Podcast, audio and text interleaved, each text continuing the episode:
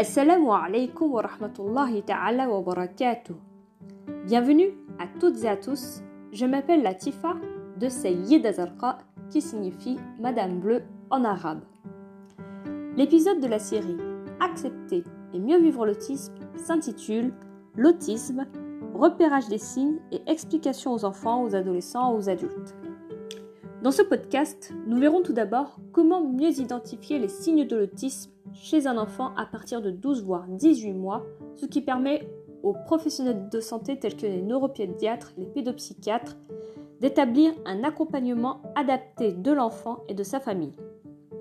Ensuite, nous verrons comment expliquer l'autisme aux enfants, aux adolescents, aux adultes, bref, à tout âge. Enfin, nous verrons comment informer aux élèves de l'enseignement primaire sur l'autisme, plus précisément sur les troubles du spectre de l'autisme. Je vous souhaite à tous une bonne écoute.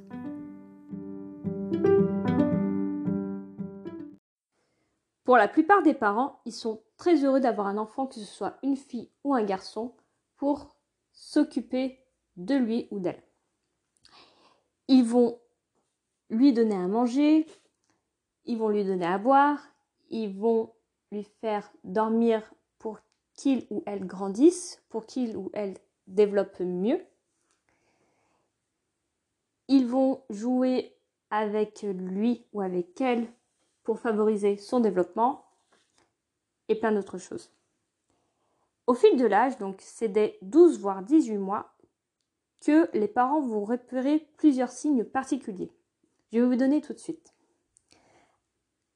À l'aide des outils recommandés comme la chat ou la Vineland, pour repérer un trouble, que ce soit un trouble cognitif, un trouble, euh, voilà, un trouble du spectre de l'autisme. Donc ils vont pas, ils vont pas se dire tout suite ça y est, il est autiste. Non, il va repérer ces signes-là. Et une fois qu'ils vont repérer ces signes-là avec euh, à l'aide de la de par exemple, ils vont euh, contacter les différents professionnels de santé pour que pour qu'ils puissent puissent identifier les signes chez l'enfant et aussi d'établir un diagnostic. Donc les professionnels de santé, ça peut être un pédiatre, un pédopsychiatre, ça peut être un neuropédiatre, ça peut être euh, au niveau du social, on a, euh, euh, le ou la psychologue, l'infirmier ou l'infirmière, l'éducateur ou l'éducatrice spécialisée, etc., etc. Donc les parents vont repérer plusieurs signes. Le premier signe, c'est qu'ils vont observer un manque de contact visuel. L'enfant ne va pas regarder euh, directement la maman ou le papa dans les yeux. Ensuite, quand la maman ou le papa appelle, appelle l'enfant par son prénom, l'enfant ne va pas répondre au, à l'appel des parents. Par exemple, quand euh, ma mère elle va me dire euh, Latifa Latifa je vais pas euh, quand voilà étant enfant je vais pas répondre. Oui maman? Oui maman? Non il va pas répondre. Il va juste tourner la tête et et voilà pas comprendre ce qui se passe parce que parce que il a du mal à, parler en fait. C'est un des signes particuliers. Les parents vont repérer une régression, voire une perte de langage. Donc, un langage verbal en fait. Ensuite, ils vont repérer euh, l'enfant utiliser un objet euh, répétitif ou atypique. Par exemple, l'enfant il va utiliser une toupie parce qu'il aime bien, euh, bien faire tourner un objet. Donc il va tourner, faire tourner la toupie ou bien une assiette. Hein, il va faire tourner une assiette en bougeant ses mains ça fait référence, euh, ça fait référence à l'histoire de, celui qui a créé euh, le Sunrise Program. Et euh, voilà, donc parce que ça, le rassure et ça lui fait du bien en fait.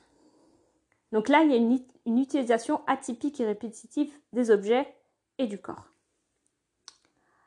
Un autre signe à repérer, c'est que l'enfant joue tout seul. Il, a du mal à jouer avec les autres personnes de son âge. Donc il va jouer tout seul, donc en, alignant euh, les voitures, euh, euh, en, faisant quoi? En faisant des dessins, et voilà, il va pas jouer à des jeux symboliques de type la fille qui va jouer à la dinette avec une autre fille, qui va jouer à la paix pour, pour comme si, comme si, comme si, comme si elle était la maman du bébé. Bon, le bébé, ça représente, la poupée, ça représente le bébé en fait. Donc, il joue pas à ce jeu-là. Donc, pas de jeu symbolique simple. Et une autre, un autre signe encore, c'est le fait de ne pas pointer euh, l'objet du doigt. Donc l'enfant, quand il, veut, quand il veut quelque chose, il va pas pointer du doigt. Il va, quand, quand il n'a pas, donc il va, il va pleurer, il va crier, les, parents vont dire mais qu'est-ce qui se passe euh, On ne comprend pas. Il va montrer c'est ça que tu veux? Ah, c'est ça que tu veux. Et quand il veut ça, bah, c'est arrêté. Donc là, il a du mal à pointer du doigt, donc il ne cherche pas à communiquer en pointant ou en faisant des gestes. Comment identifier les signes de l'autisme? En résumé, l'enfant ne cherche pas à communiquer en pointant ou en faisant des gestes. Il ou elle ne regarde pas dans les yeux pour être en interaction, donc par exemple en interaction avec ses parents, avec ses tantes, avec ses oncles, ses cousins, ses cousines, etc. Il ou elle ne semble pas comprendre les règles sociales ni ce que pensent les autres. Il ou elle ne semble plus intéressé par les objets que par les relations avec les personnes. Donc par exemple la toupie. Il ou elle utilise des objets de manière atypique et répétitive. Donc le fait de tourner l'objet, donc ça lui rassure. Il ou elle fait des stéréotypies avec ses mains, avec ses bras, avec des mouvements bizarres. Donc le fait de bouger ses mains, donc ça lui rassure aussi. Il ou elle a des difficultés sensorielles, il ne supporte pas le bruit, il ne supporte pas certaines matières, comme par exemple le fait de porter un pull, il ne va pas supporter le pull en acrylique, il préfère le, pull en laine. Ou certains aliments, donc il ou elle ne va pas supporter la texture d'un aliment, par exemple le mou, il, ou elle ne va pas supporter le mou, d'autres personnes ne vont pas supporter euh, le goût euh, trop salé. En fait, quand on va identifier l'autisme, on va pas, on va pas dire qu'un seul de ces signes. Non. Pour que, ça soit justificatif, il faut que l'autisme, il faut qu'il ressemble plusieurs signes que je vous ai cités précédemment. Et le diagnostic, pour que ça soit valide, il se base sur une évaluation complète et pluridisciplinaire. Donc je vous ai cité différents, euh, différents types, différents métiers, différentes professions de la santé et du social donc ça peut être l'orthophoniste, ça peut être le, psychomotricien ou la psychomotricienne, ça peut être l'éducateur ou l'éducatrice spécialisée. Donc c'est pas une seule personne qui va établir le diagnostic, c'est tout le monde. Et donc une fois que le diagnostic est posé, on va accompagner l'enfant autiste à, euh, à mieux vivre et aussi euh, voilà, à accepter, à mieux vivre et à mieux développer. Donc en résumé, l'autisme est un trouble qui varie selon chaque individu. Ça peut être une personne qui a des déficiences intellectuelles, d'autres qui n'a pas de déficience intellectuelle. Une autre personne peut être non-verbale. L'autisme, ce n'est pas une maladie, mais une autre façon de vivre et de voir le monde.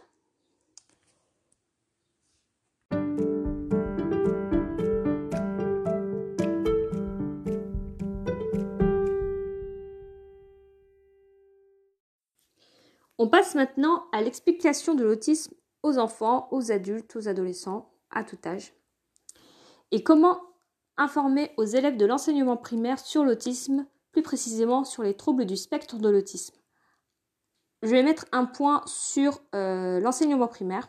En France, l'enseignement primaire regroupe deux choses.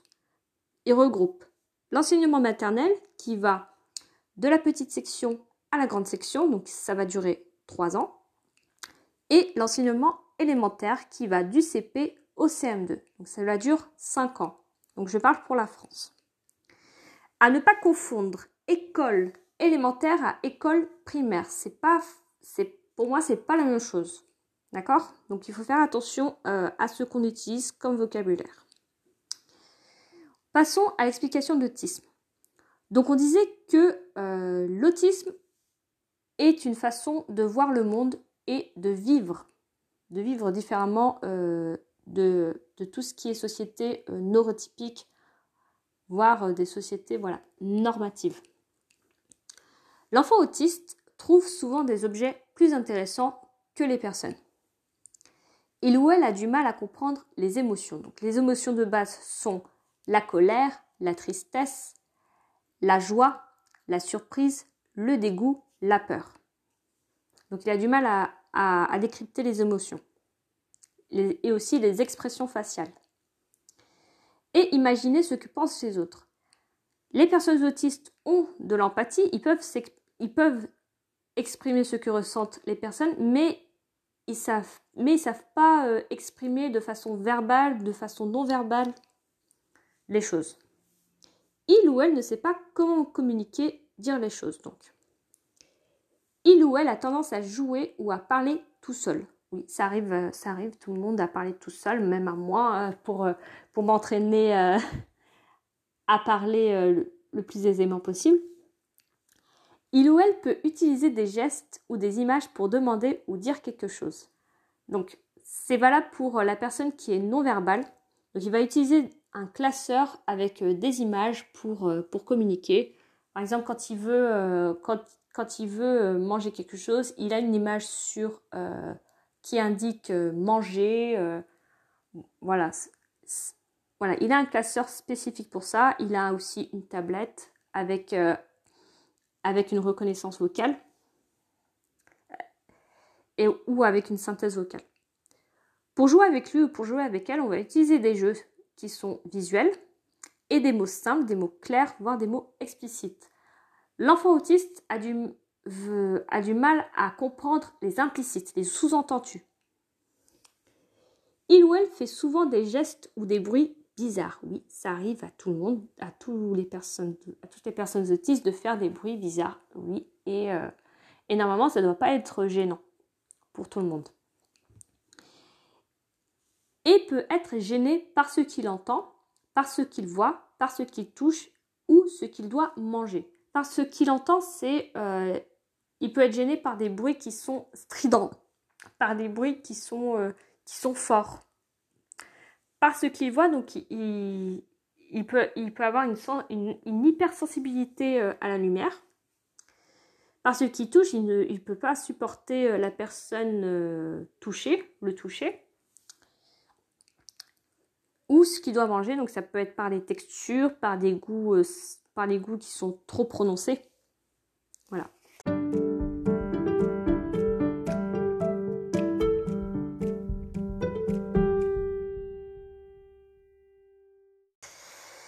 Pour sensibiliser euh, les, enfants euh, à l'autisme, on va dire pour informer sur l'autisme aux élèves maternels et aux élèves euh, de l'élémentaire, on peut, ils peuvent répondre aux questions ou aux réflexions spontanées. Par exemple, qu'est-ce que ça représente pour vous l'autisme? Et eh ben, l'élève va répondre, ça représente. Pour moi, l'autisme, ça représente le fait de vivre dans sa bulle, par exemple.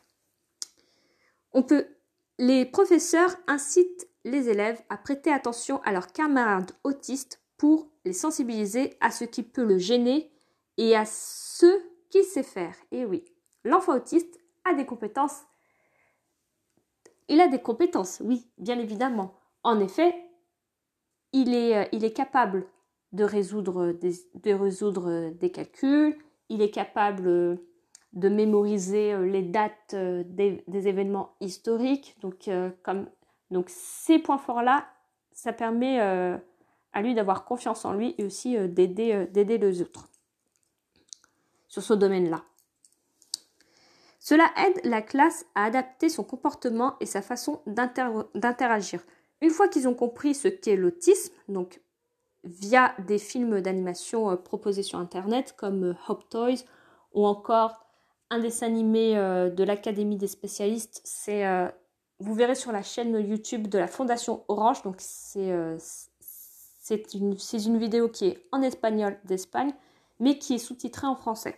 Vous pouvez le trouver sur YouTube. Et, et donc il faut, dès, le début de l'année scolaire, informer les élèves et leurs parents dès le début de l'année scolaire et, et facilite l'accueil à la rentrée.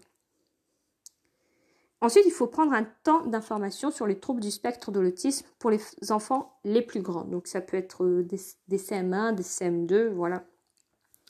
Donc par des jeux ou bien par des affiches pour euh, exposer euh, dans les couloirs de l'école.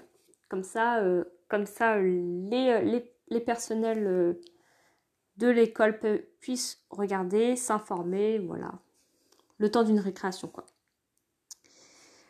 Pour éviter le harcèlement scolaire, et oui, les enfants autistes sont victimes de harcèlement scolaire quand on n'a pas bien informé euh, sur l'autisme, eh ben, on est victime euh, de harcèlement.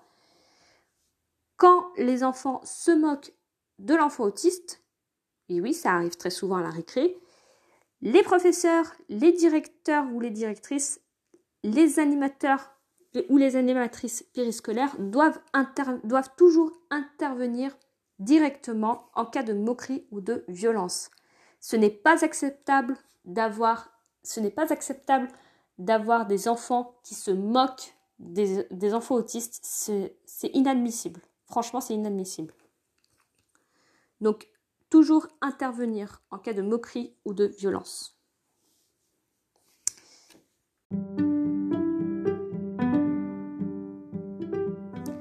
J'espère que ce podcast vous a plu et qu'il vous aide à mieux comprendre l'autisme, Inch'Allah. Pour euh, aller plus loin dans cette optique-là, je vous propose plusieurs ressources. La première, c'est une ressource où regroupe plusieurs vidéos accessibles gratuitement et de façon illimitée. Cela s'appelle 2 minutes pour mieux vivre l'autisme. Le site internet c'est www.2-minutes au pluriel pour.org. Donc vous pouvez voir plusieurs vidéos, par exemple euh, comment euh, aider euh, mon enfant à exprimer ses émotions ou bien comment mieux gérer les imprévus.